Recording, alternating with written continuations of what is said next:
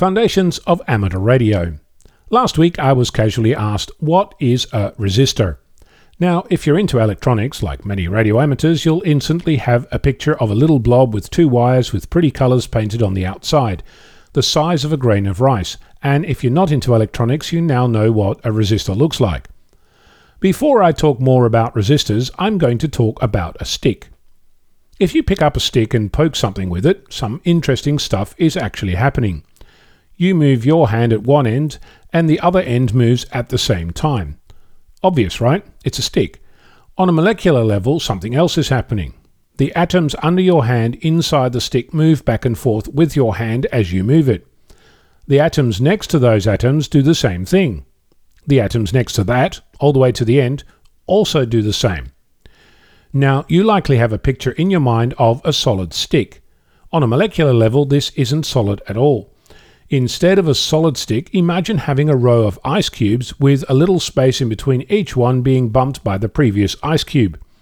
The ice cube closest to you moves with your hand, the one next to that gets bumped all the way to the end. With ice cubes, there is a noticeable delay if gaps are visible, but the delay gets smaller and smaller if the cubes are closer and closer together. In an electrical wire, a similar thing is happening. You might have a picture in your mind of electrons traveling from one end of a battery through a wire to the other end of a battery. Except that's not what is happening. While electrons do move, very slowly, it's called the drift velocity, think centimeters or inches per hour, turning on a light is instant. It's instant because each atom affects the one next to it, which does the same to the one next to that, and so on. While not exact, this happens roughly at the speed of light. This is beginning to look a lot like a stick. Push at one end, something happens at the other end, almost immediately. Instead of ice cubes, but in much the same way, we're actually moving an electrical charge from one end of a wire to the other.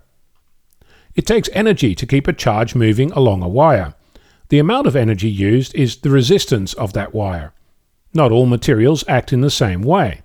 Some, like silver or copper, use little energy or have low resistance, while others, like carbon, use more energy and have high resistance. You'll find resistors made in many different ways of various different materials.